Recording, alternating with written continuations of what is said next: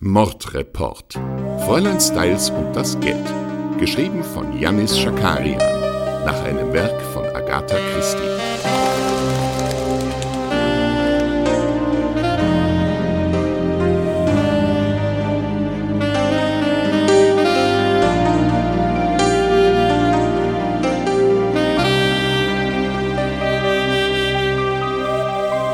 Folge 8. Ein Alibi.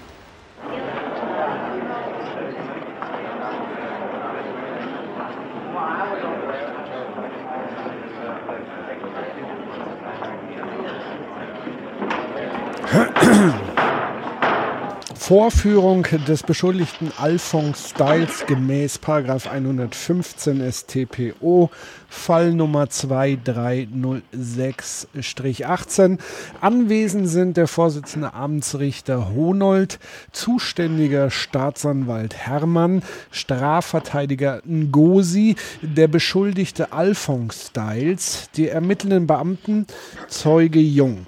Ich bitte den Beschuldigten Alphonse Styles vorzutreten. Sie wurden gestern festgenommen wegen des dringenden Tatverdachts am Mord von Frau Elisabeth Styles beteiligt gewesen zu sein. Wollen Sie schon etwas dazu sagen? Ich plädiere auf unschuldig, Herr Richter.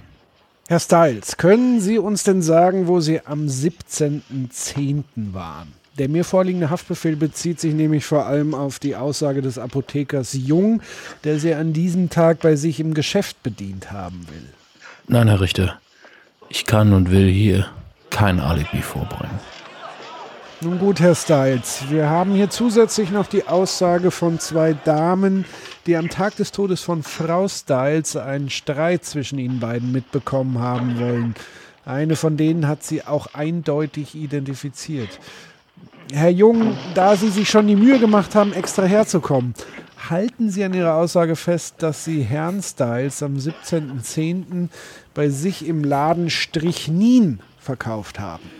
Ja, Herr Richter, das war der, auf jeden Fall. Und hatte er ein Rezept? Na, Herr Richter, also das ist mir jetzt auch ein bisschen unangenehm, muss ich schon sagen. So, so, das war also ein unautorisierter Verkauf. Äh, kann bei Ihnen jeder einfach reinlaufen und gefährliche Gifte kaufen? Oder kannten Sie Herrn Styles?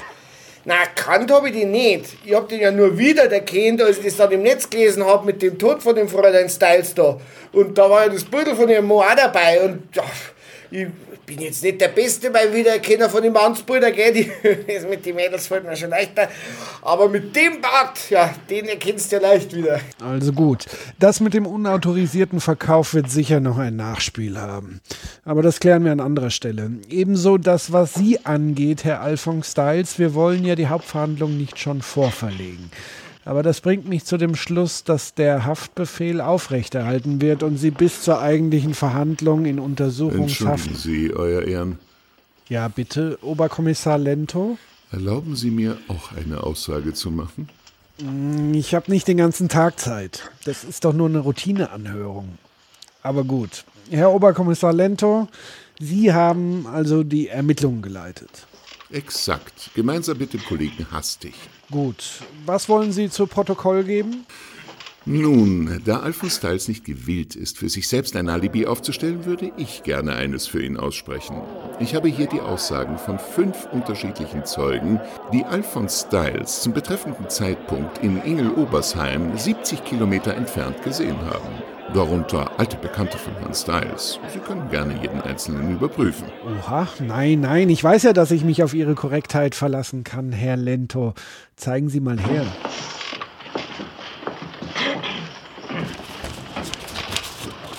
Nun, unter diesen Umständen kann ich den Haftbefehl nicht länger aufrechterhalten.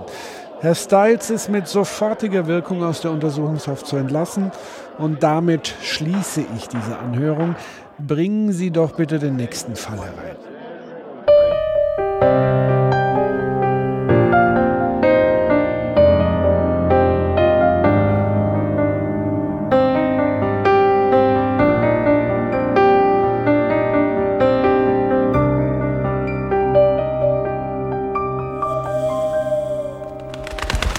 Tja, damit ist Alphonse Styles wieder auf freiem Fuß. Aber das gibt mir Gelegenheit, allen Beteiligten mal Danke zu sagen, ähm, die mehr oder weniger freiwillig an den ganzen Podcast mitgewirkt haben. In dieser Folge habt ihr unter anderem Dominik Hammes von der Medienkuh und Radio Nikola gehört, äh, Patrick Breitenbach vom Soziopod und ähm, Max Frenkel und natürlich William Kohn. Wer sonst noch alles mitgemacht hat, findet ihr unter mordreport.de und wir hören uns in der nächsten Folge.